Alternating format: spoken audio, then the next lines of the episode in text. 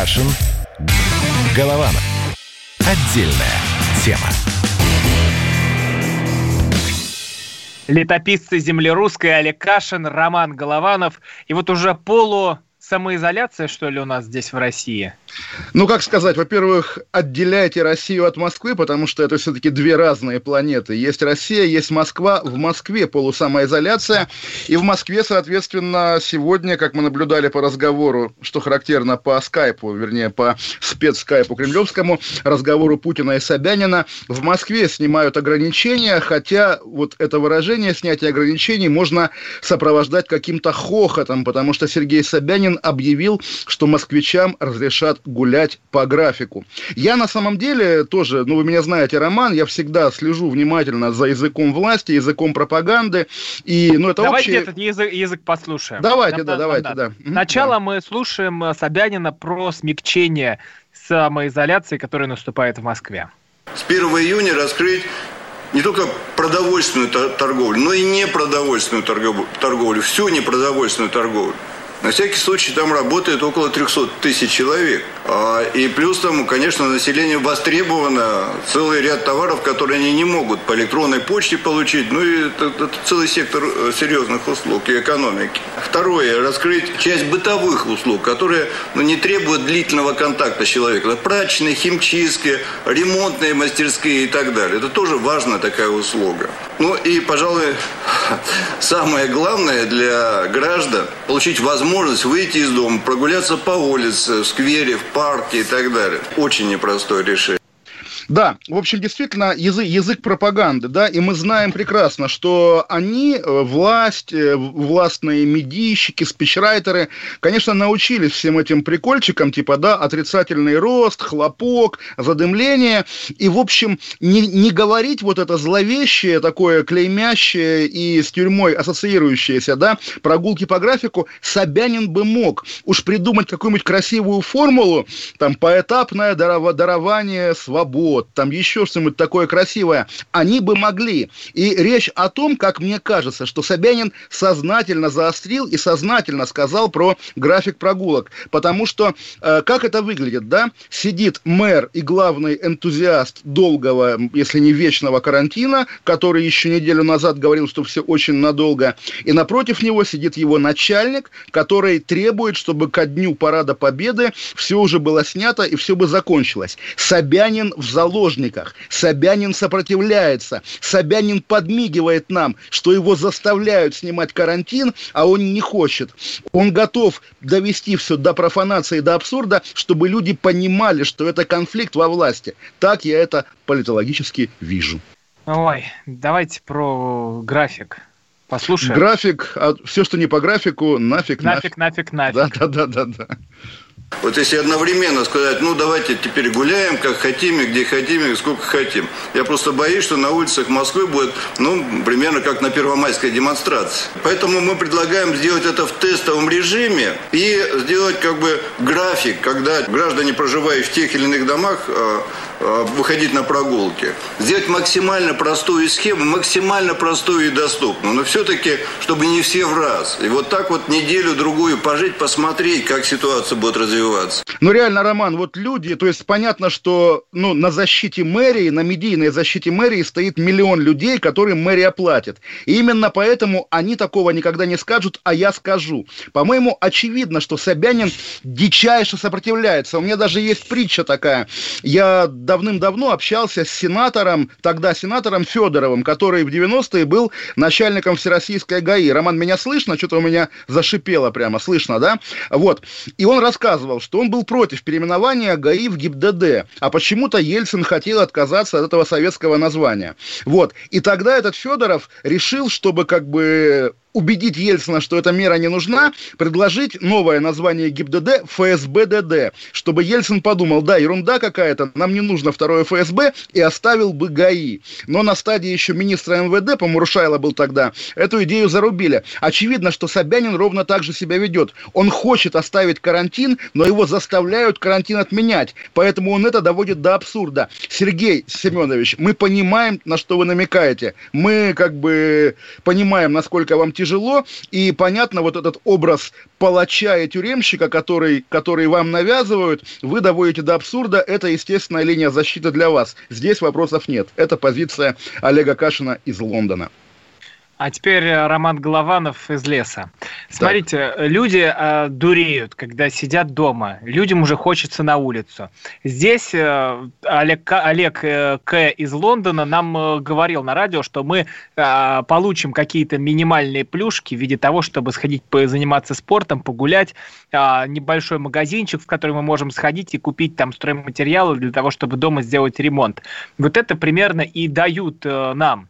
Ведь не идет же речь о том, что все, завтра снимается полностью самоизоляция, вы все выходите на улицы и можете идти на работу и делать, что хотите, опять устраивать толкучку в метро. Ведь не про это же речь.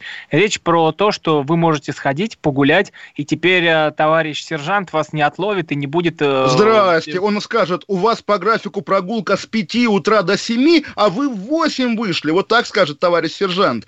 И черный а рынок... где этот, как, как, какой будет этот график? Мы уже знаем? Ну, а как... Нет, мы не знаем, но э, сказали на самом деле, что ранним утром будет без ограничений, да, а в течение дня какие-то какие специальные, специальные цифры но придется всем превратиться в жаворонков, чтобы сходить с утра и погулять. Это очень полезно, кстати. Ну да, ну, или а что, за, что, за, завести коллективную собаку, да, как бы собака такая, я уже не хочу какать, а пятый сосед, нет собака, пойдем. А тут очень интересно, зачем собака-то нужна? Собака вообще не нужна, потому ну, что в законе прописано, да. в законе прописано животное, то есть ты можешь посадить себе на руку хомяка и ходить вокруг дома с хомяком и сказать, я выгуливаю своего, не знаю, как вообще хомяков называют? Будет хомяк Федор вот, Роман, вы мой воображаемый лось, да, я ни разу вас не видел, но исхожу из того, что вы существуете. А Кстати, может вот быть, там вот бы... а, есть лосиные какашки, потому что туда лоси приходят. Ой, а у меня лисички на какашке. У нас сегодня программа о какашках, да, лисичка мне накакала на крышку моего гриля, к сожалению. Ну, я... то, то, то, про что наша программа, мы уже поняли давно.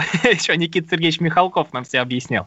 Ладно, ладно. Ну, в общем, э, резюмируем. Да, действительно, понятно, что они гонят к параду и до 24 июня в процессе подготовки парада таким ночным мэром Москвы будет министр обороны Сергей Шойгу, потому что понятно, что парад приоритет, и если что-то не так с коронавирусом, тем хуже для коронавируса.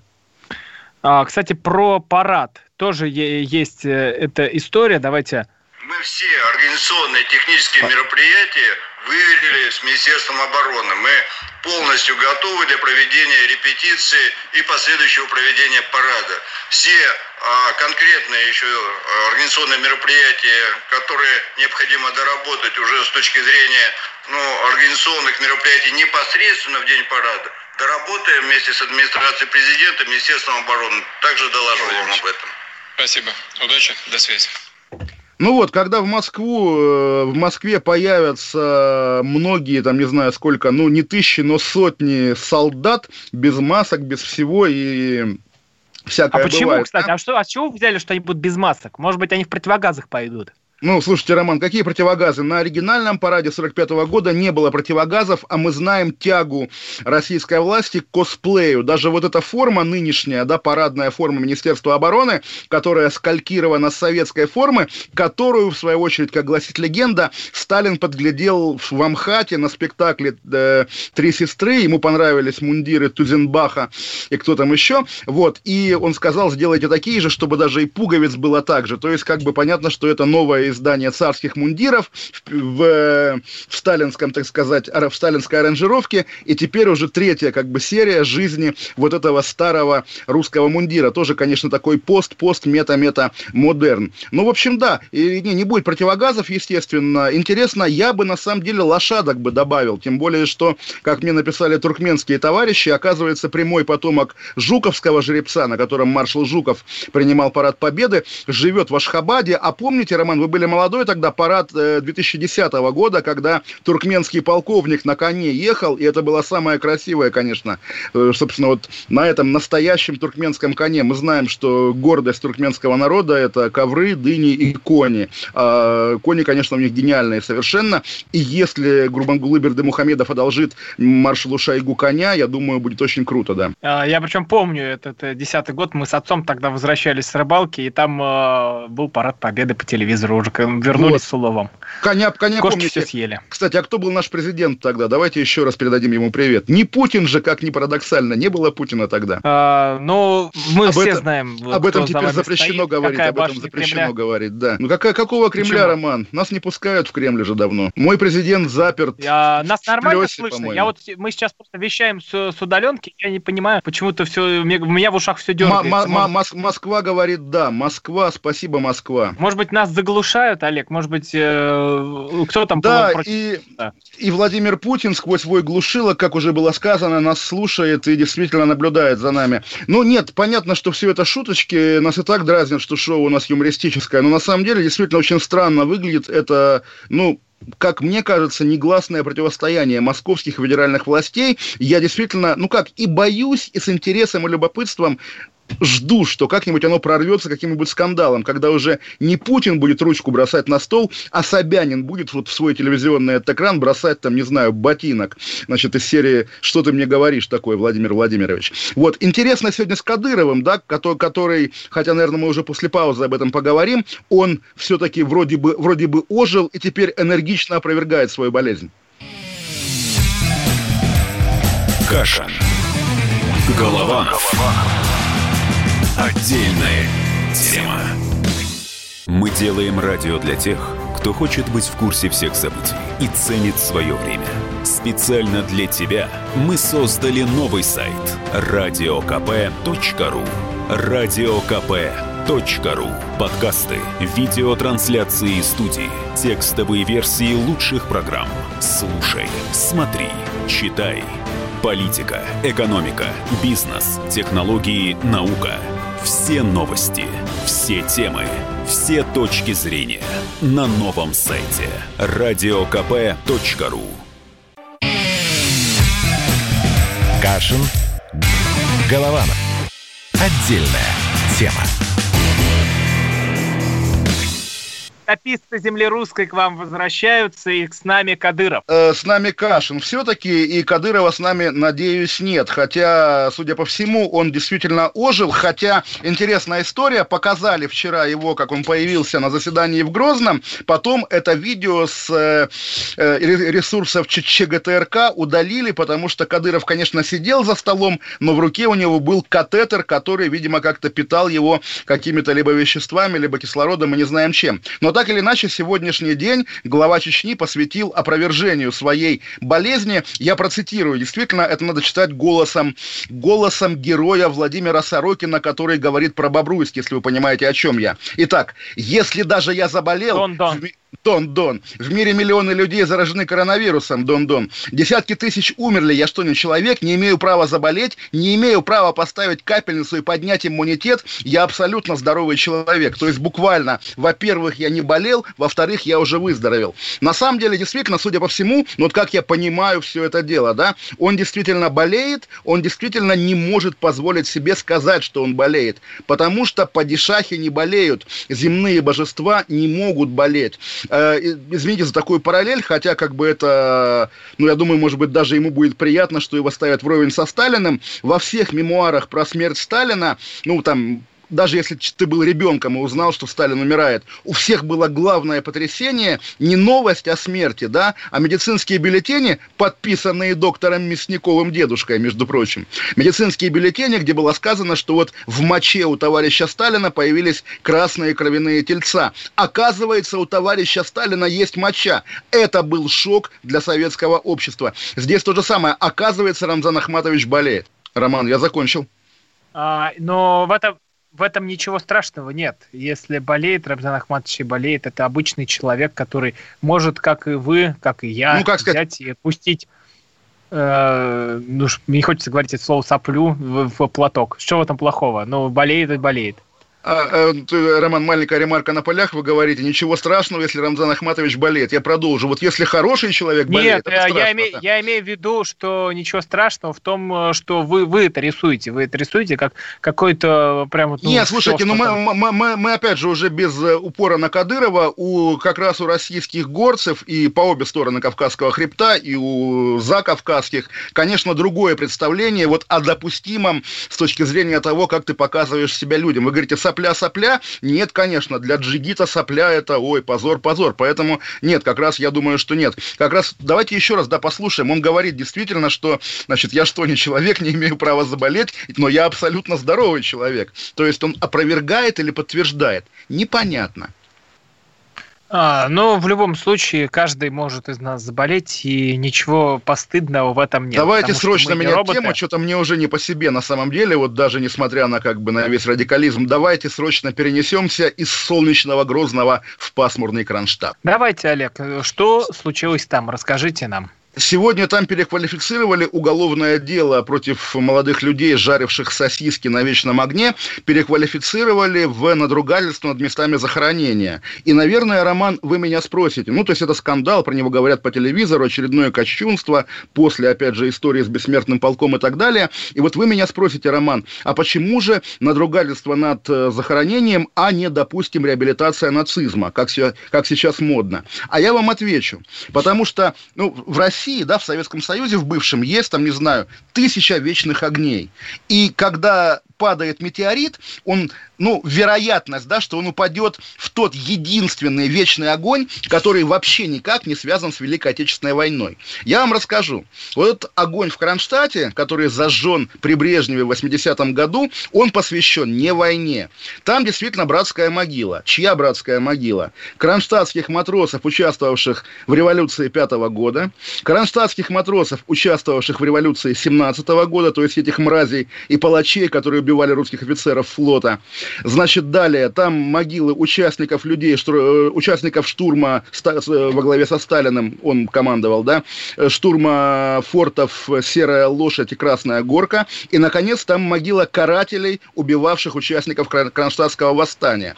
Вместо того, чтобы судить людей, которые жгли, действительно, это дурацкий, дурацкий жест, жгли шашлыки на этом огне, я бы хотел спросить, почему в России сейчас горит вечный огонь на могилах бандитов и палачей, которые, значит, э, убивали матросов и офицеров в Кронштадте. Это оскверняет, потому что действительно вот Кронштадт, вот этот Кронштадт, красный, мерзкий, кокаиновый Кронштадт, ставится в один ряд с Великой Отечественной войной. Этот огонь нужно потушить, а памятник нужно демонтировать. Вот что я хочу сказать, Роман, вам.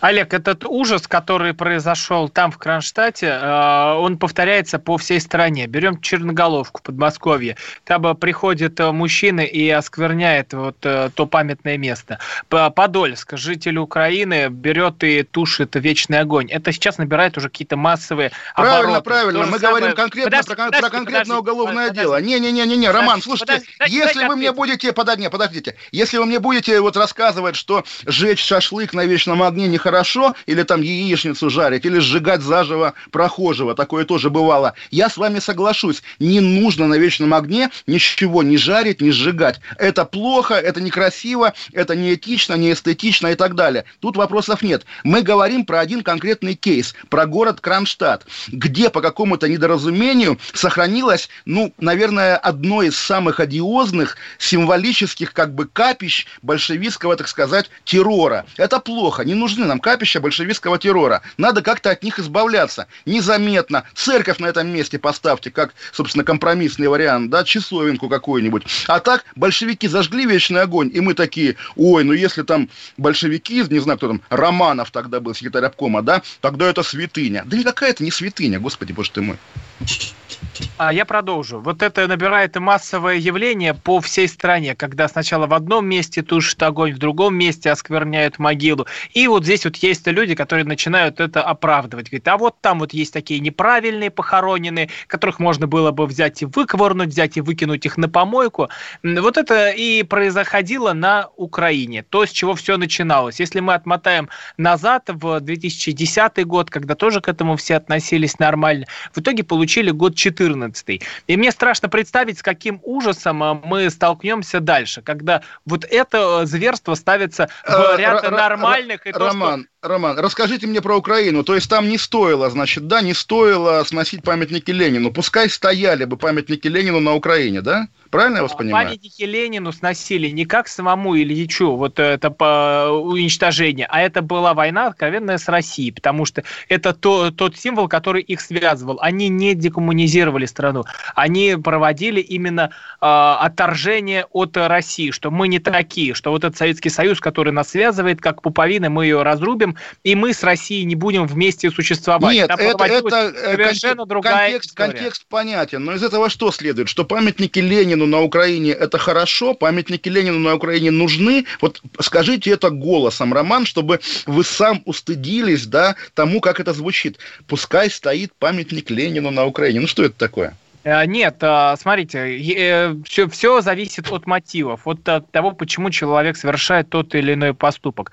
Э, если вы убираете памятник Ленину, демонтируете его а, как уже негодный, как обветшавший, и вы не выделяете на него огромные деньги, если посмотреть, сколько миллионов тратится по всей стране на то, чтобы у нас содержать Я, Роман, не Ленину. понимаю. Вот вы сносите памятник Ленину, вот памятник Ленину, да? А что, если сносите его с намеком на то, что он символ э, российского владычества, общество это как бы оправдывает Ленина, памятник Ленину должен стоять, Олег, вы пытаетесь развязать э, здесь революцию. Мы вам этого сделать не дадим, То потому есть, что мы... Подождите, мы все революция – это есть... Ленин, символ да, революции. Да, да. Если, и... Э, если да. вы будете давать иногда отвечать, то, может быть, и сможете разобраться. Хотя вам да. это не нужно, я знаю, вы прекрасно разговариваете сам с собой. Да. Если у нас сохраняются люди, для которых э, Ленин остается святыней, на которых их выращивали, на, который, э, на котором строилась их идеология, то, понятное дело, когда сносится памятник Ленину, что будет в стране? Будет в стране жуткое противостояние. А брат пойдет на брата. Вы хотите повторить гражданскую войну.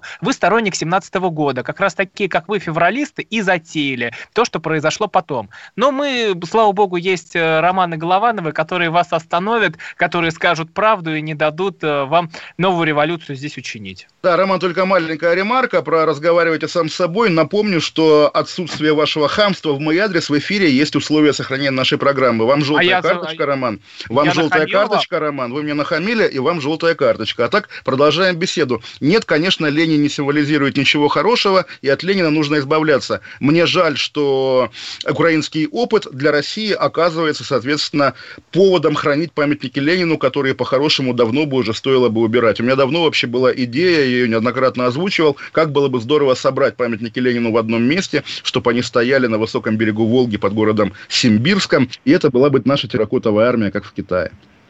А, хорошо, мы тогда сейчас будем придираться к каждой мышке и будем выносить друг другу желтые карточки, коричневые карточки, зеленые карточки. Потому что как расценивать хамство, ну это выбирай как хочешь. Сказал, что ты прекрасно разговариваешь сам с собой, перебивая собеседника. Могу я ваше перебивание расценивать как хамство? Да легко, вы не даете говорить. Я вам сказал, что да, вы прекрасно разговариваете сами с собой, не давай говорить. Олег, вам желтая карточка. А, давайте не будем а, повторять это, потому что за Роман, Роман засуньте свою желтую карточку, знаете, знаете куда. Куда засунули ее вы, я понял. Куда вы засунули свою желтую карточку. Я из-за этого не буду переживать. Так, у нас новости, наверное, да? Да, у нас новости, мы потом вернемся. Uh, у нас uh, дальше тоже будет история про Романова но не того самого, а с Хиегумена и, и с Урала, которого сегодня запретили в служении. Новости закончатся, а мы вернемся. Каша. Голова. Голова. Отдельная Тема. Остановлены чемпионаты. Опустили трибуны. Закрываются спортивные клубы. Футболистам урезали зарплаты. Фанаты мусолят бытовые скандалы. Что будет с профессиональным спортом после пандемии? Радио «Комсомольская правда» представляет «Спорт без короны» с Константином Тереховым. Каждую неделю в прямом эфире первые лица большого спорта, звезды и представители власти. Слушайте по пятницам в 14.00 по Москве. Спорт без короны. На радио «Комсомольская правда». Кашин. Голованов. Отдельная тема. Так, летописцы земли русской снова в сборе, немножко поругались, но вроде бы помирились. Итак, Роман, про что мы говорим сейчас? Про вашего друга-доктора, наверное? Да, давайте про нашего друга доктора Александра Мясникова поговорим. Да, давайте. Итак, что он натворил? Э, мне сегодня анекдот рассказали. Доктор Мясников, вот ваша методичка. Спасибо, не надо, я и так сумасшедший. А, да, тут надо смеяться? Да. А, у нас э, э, история такая. Доктор Мясников пришел на интервью к Ксении Собчак. А, было много всего интересного. Интервью стартовало с того, что Александр Мясников э, пришел со своей камерой, с камерой ВГТРК, которая записывала все, что происходит на, в студии, чтобы... Тоже маленькая пауза. Своя камера, камера ВГТРК, это как? Он работает на ВГТРК? Я об этом ничего не слышал. Да, он работал, на, работает на ВГТРК. Да, кем он там работает? А, во-первых, у него информационная программа выходит на России 24 каждый день, где вот мы получаем всю статистику по смертности, по заболеваниям, ответы на вопросы. Это вот выходит на России 24. И потом на России 1 у него же программа про доктора. Спасибо, доктор, да. Слушайте, а когда он успевает руководить своей больницей? Он же главврач какой-то московской больницы. Там вообще есть какая-то жизнь? Про нее вообще ничего не слышно. Ну как, а вы просто интервью не смотрели? Да, естественно, буду я еще смотреть интервью. Где как раз в красную зону идет э, доктор и показывает, что там происходит. Давайте сначала послушаем, э, как доктор Мясников не доверяет Собчак. Так. То, что несколько меня удивило, потому что это первый раз э, за мою какую-то журналистскую карьеру, что вы попросили, чтобы присутствовала тоже другая камера, которая будет записывать наше интервью, камера ВГТРК. Почему? То есть вы чего опасались или почему это вам ну, важно. давайте так, будем считать, что мне просто хотелось иметь копию нашего Но вы боитесь, что ваши слова как-то будут искажены? Или... Ну, лично-то я ничего не боюсь, но мы знаем, что сейчас происходит вот в сегодняшние дни. Я говорю какие-то слова, и потом с удивлением читаю, что доктор Мясников сказал, мы все умрем, ничего делать не надо и так далее. Хотя говорил я совершенно другие вещи. Или доктор Мясников назвал своих оппонентов идиотами. А, нет, вру, дебилами что, опять же, вырвано из контекста, хотя смысл достаточно прозрачен. Поэтому он их надежнее. А почему именно ВГТРК? Ну, вы знаете, э, это моя, так сказать, можно сказать, альма-матер в телевизионном мире, потому что я там работаю, веду программы, я там участвую в тех же передачах, там, по Ютубу. Вот сейчас начал недавно вести «Спасибо, доктор», откуда, собственно, и вырываются отдельные слова – по Ютубу «Спасибо, доктор». На самом деле дикая, конечно, история, но я ждал другой цитаты, где он да, оправдывал... Я вот пытаюсь, пытаюсь оправдывал, да, мы можем пересказать словами, Давайте. я могу... На, я могу я най... сейчас могу зачитать, давайте да, я зачитаю зачитайте цитату, голосом Романа, да, слушаем, сайта, да, с сайта kp.ru вы можете... Так, пожалуйста. Вы можете почитать ее, да. А, бум. Вот дальше идет про дружбу с Соловьевым, он рассказывает и говорит, что а, у него есть друг, который а, убивал дважды отсидел за двойное, отсидел за двойное убийство. Читаю. А, он не после этого стал другом. Он а, сначала прожил долгую трудную жизнь. Это молодой парень, который собирался быть милиционером. Охотник, выйдя из леса, попросил ребят подвести их. Стояли «Жигули», машина. А, там трое ребят. Он хакас, его оскорбили. Вот он одного убил, а двух других не догнал. Потом было еще убийство в тюрьме, потому что там была э, такая история непонятная, что его пытались за что-то там привлечь или что-то сделать. И дальше Собчак спрашивает, вы считаете, что можно за оскорбление убивать человека? А, Мясников отвечает, я считаю, что да, я его понимаю, своего друга, потому что э, я почему реагирую вот на оскорбление Навального, это там вызвучало в контексте. Мне говорят, да не читай ты сообщения, это боты, их нет, но когда ко мне обращаются матом с реальными оскорблениями, я сначала говорил, приди и скажи мне в лицо, если Э, мне это скажет в лицо, ну, видимо, Навальный или тот, кто пишет, меня не остановит ни тюрьма, ни наказание, это точно. Ну, вы знаете, тут, да, понятно, как бы весь этот пафос, убийство чести и так далее, но важный нюанс. Э, этот человек, как мне представляется, насколько я знаю российскую как бы реальность, да, э, говорит об убийствах чести прежде всего не потому, что у него какая-то гипертрофированная честь или какая-то какая-то пониженная планка оскорбляемости, а потому что он чувствует свою принадлежность к какому-то классу, который, собственно, пользуется большей безнаказанностью, чем обычные россияне. Доктор Мясников понимает, понимает, что если он, не дай бог, конечно, совершит какое-нибудь уголовное преступление, не обязательно вот там с ножиком броситься на оппонента, допустим, собьет кого-нибудь на машине, его связи и его админресурса хватит на то, чтобы отмазаться от тюрьмы. Я, может быть, отвлеченная тема, есть такое имя Мария Бухтуева, не, не знаю, я впервые о ней слышу, но она уважаемый в Красноярске человек, э, главный редактор телеканала ТВК. Она э, вместе с другими коллегами недавно, собственно, стала объектом атаки Генпрокуратуры и Роскомнадзора после того, как ее медиа, в том числе, э, собственно, стала публиковать информацию о коронавирусе, не только ту, которую официальные органы транслируют. Соответственно, в Красноярске с этой Бухтуевой скандал. И на пике скандала какой-то, соответственно, лояльный властям комментатор ей написал, что пускай она ждет дословно арматурку Кашина. И понятно, о чем идет речь. Ей как бы пригрозили каким-то физическим воздействием, поскольку на Кашина однажды воздействовали арматурой. И именно потому, что такого рода преступления в России остаются безнаказанными, это и позволяет доктору Мясникову понимать и знать, что если он что-нибудь натворит, он может себе это позволить, потому что он номенклатура, потому что у него связь. Но вот того, кто это написал про арматурку Кашина, надо брать и проверять. А, прям надо сейчас, сейчас же выцеплять этот комментарий и устраивать проверку. Это что такое, когда человек угрожает э, реально жизни другому?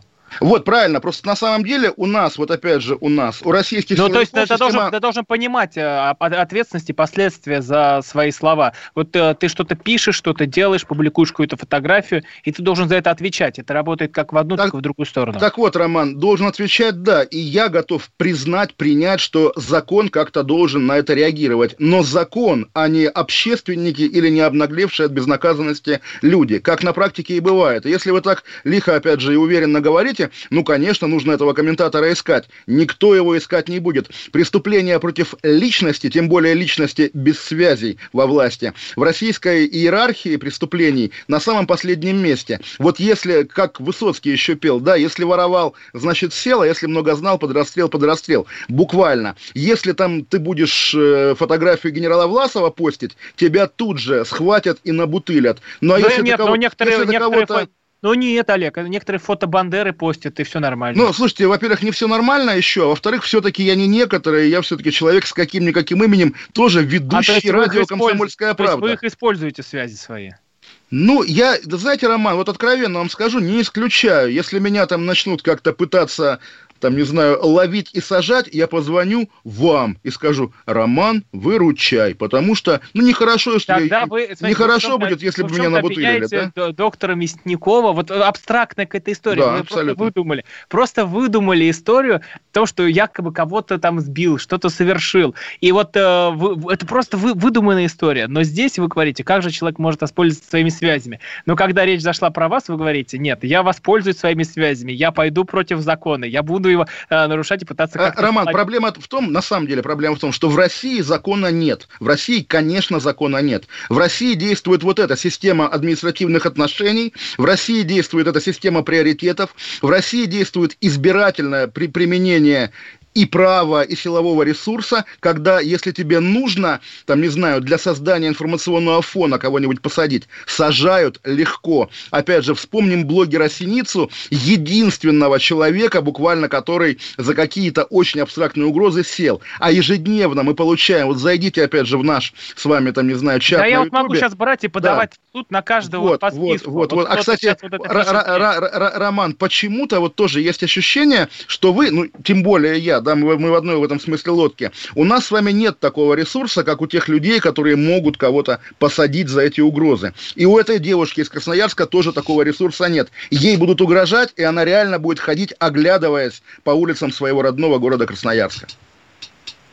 Ну, вот сейчас YouTube откроем. Знаете, есть такая рубрика в «Комсомолке» «Испытано на себе». Вот прям первый какой-то а, угрожающий комментарий выцепляешь и начинаешь. Ты пишешь потом статью, как я посадил Васю Пупкина за то, что меня оскорбил в комментариях. Ну, это же тоже смешно. Ну, жить...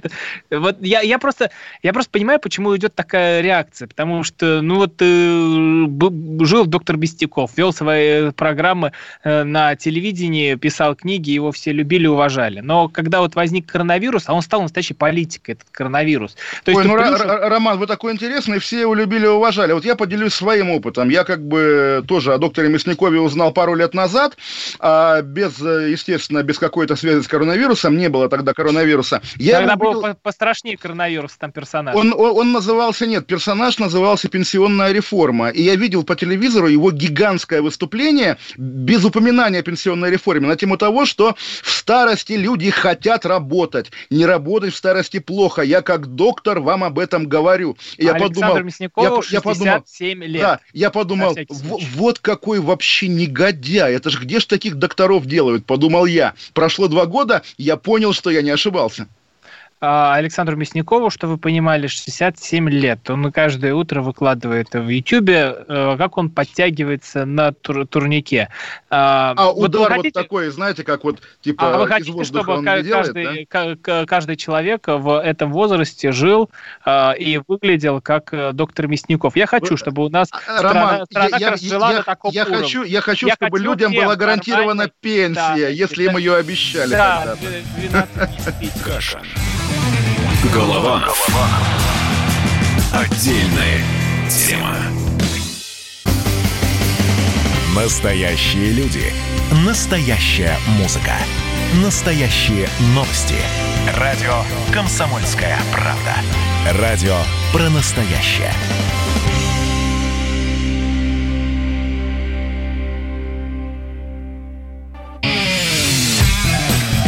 Кашин.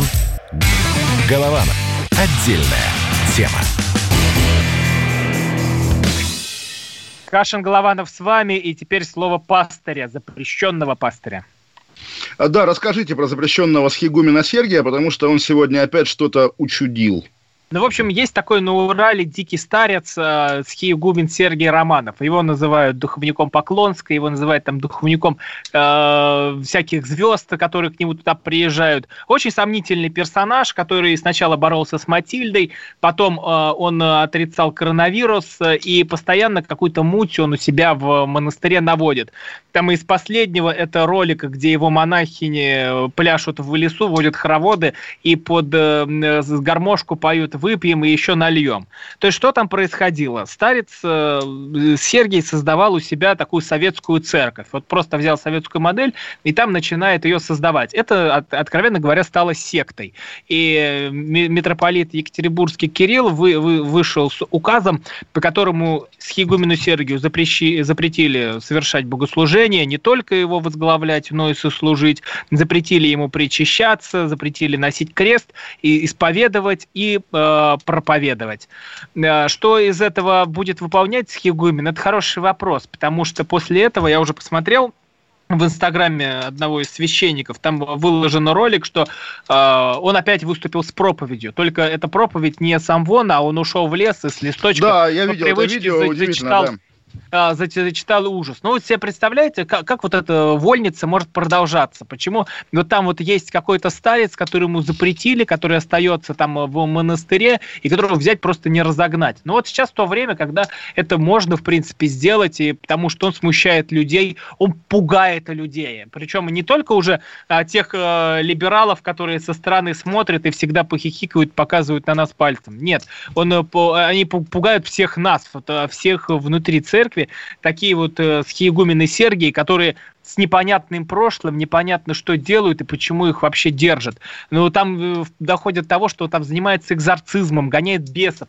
Причем доходили слухи, что вот эти вот э, одержимые, это настоящие актеры, с которых он туда приводит, чтобы показать шоу-программу. Слушайте, а, Роман, вот... Э, вот опять же, откровенно говоря, не было бы цены вашим обличительным рассказам, если бы они прозвучали до они того, раньше как его были, в служении. До, до, до, постоянно они звучали, до Подождите, этого. вы его обличали до этого? Этого, потому что да, сейчас-то, да, да, сейчас-то да, как да, выглядит, да, падающего толкни, нет, человека нет, уже нет, наказали, это до этого, это можно поднять все эти нет, нет, Олег, Олег, Олег. Хорошо, нет, хорошо, нет, я, я просто уточнил, до, да, да, да. В нашей тем же более, программе, в нашей Тем более программе. духовник Поклонская, да, а, соответственно, Поклонская наш друг. Ладно, а хорошо, и в итоге... А мы с Поклонской разговаривали, она полностью отрицает, что у нее был какой-то духовник, он сам себе приписал, что она его духовное чадо, то, что она туда приезжала, ну да, ну, ну это, кстати, тоже странно.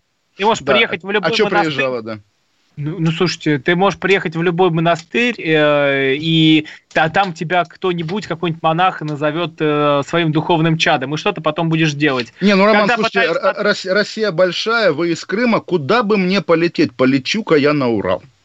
А, но это, это места связаны с государем, и те, кто особо чтит э, святую царскую семью, те, конечно, приезжают в Ну, тоже эти... у нас получается перемывание костей Поклонской, но действительно вопрос, а куда делось ее поклонение государю сейчас, да, поскольку она давно уже перестала на эту тему как-то а говорить? Потому что вот это тоже пример, как и доктора Мясникова, как и меня вот в комментариях, как и Поклонской, когда начинается огромная травля, и тебе не хочется уже выставлять какие-то интересные и важные для тебя вещи на показ, потому что придут и вот эти вот э, пивные отрыжки и начнут в тебя тыкать пальцем, смеяться. Погребить. Удивительно, на, на, на вашей стороне, там, не знаю, полиция, суды, админресурс и федеральные телеканалы, но есть какая-то удивительная травля, которая может это, может как-то повредить. Боже ты мой, травля депутата Слуцкого, травля, не знаю, Николая Патрушева, затравили, не а знаю... А чем история Слуцкого отличается от истории Венедиктова, кстати? Это отдельная провокация, которая... Венедик... были... Венедиктов такая же номенклатура, как Слуцкий Слуцкий. Более того, наверное, Венедиктов главнее Слуцкого, потому что Слуцкий проходит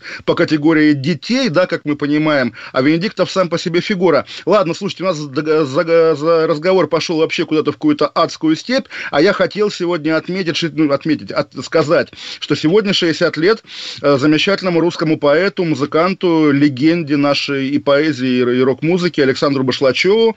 Э, и поскольку его уже давно с нами нет, он сколько, 32 года назад назад покончил с собой, погиб, причем тоже при загадочных, как обычно бывает, вроде бы там какой-то свой старец Сергий на него влиял, какая-то женщина, то ли медиум, то ли сектант, непонятно что. Но у нас уже секты идут из программы в программу. То ну, один, ну, такая, да, так, такая, опять же, Русь, когда с нее счистили, да, немножко цивилизации, вот под ней обна- обнажается хтонь. И э, я немножко х- хотел выразить эту мысль. Вот недавно умер Крылов, и тоже вот до сих пор он не похоронен, урна с его прахом, потому что, а кто такой Крылов? У него нет званий, нет титулов, не положено ему на Троекуровском кладбище. Нельзя нельзя. Это, конечно, позор, это, конечно, дикость. То же самое, какой Башлачев, вроде бы кто-то что-то там пел под, под гитару, а у нас сегодня главные народные артисты, вот мы вчера их обсуждали, там Сергей Шнуров и Иосиф Пригожин. Несоответствие между, вот, собственно, вот нашими национальными гениями и занятыми местами национальных гениев всегда вымораживает. Когда лет сколько, пять назад дали Нобелевскую премию по литературе Бубу Дилану, такому же мужику с гитарой, как Башлачев или Летов, думаешь, боже мой, а наши эти вот люди, которые должны быть нашими Бубами Диланами, они умирают в нищете, они пропадают, или, если достигают успеха, поют на корпоративах. Это кошмар, это национальный позор. Э, вечная память Александру Башлачеву, и дай бог, чтобы наши следующие Крыловы занимали свое законное место. А, и где покончил с собой э, этот легендарный человек? В городе Ленинград. кстати, а сегодня, сегодня день города в Петербурге. День города поздравляем, в Петербурге. Который проходит который проходит онлайн. Так что Роман, вы, вы гений, конечно, конечно. Я, я, мы, я думаю, вот когда, когда Беглова снимут, надо вас сделать губернатором Петербурга, чтобы ряд был такой логический, как бы, вот. А, а я вас тогда своим помощником сделаю и буду по скайпу вести с вами заседание, совещание. А, я хочу быть, Роман, директор, директором Эрмитажа. Я буду брать бутылку вина, садиться напротив, там, не знаю, какого-нибудь Рембрандта, да, и тихонечко ее распевать и плакать. А я вас поставлю ответственным за Первомай в Петербурге. Хорошо, Роман, договорились. Ну что, у нас да. сегодня программа заканчивается. Мы, опять же, сегодня, может быть, были радикальны, но я думаю, завтра мы снова встретимся в эфире. Но у нас остается одна минута. Вот скажите, что у вас связано с Петербургом? Что для вас этот город? Да нет, на самом деле я, поскольку из э, города Кенигсберга, который был такой же почти, ну понятно, послабее, но, к сожалению, от него ничего не осталось, вот поэтому мои все приезды в Петербург – это ревность к, к той не сложившейся жизни, которая могла быть у моего родного города. А так нет, я, если честно, больше люблю Москву, она роднее, она ближе и она открытие, поэтому Петербург для меня прекрасный, русский, европейский, но совершенно чужой, как бы это ни звучало. А Простите, вы в, Петер... вы в Петербурге пьянствовали? Не раз, и причем вам и не снилось, как говорится. Ну, слава богу, что мне и не снилось, слава богу, что все это останется по скайпу. Кашин, Голованов. Кашин. Голованов. Отдельная тема. Когда армия. Состояние души.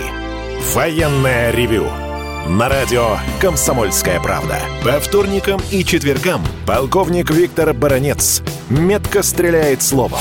Ну и, во-первых, честь не отдают, а приветствие это за руку, а можно иногда и поцеловать.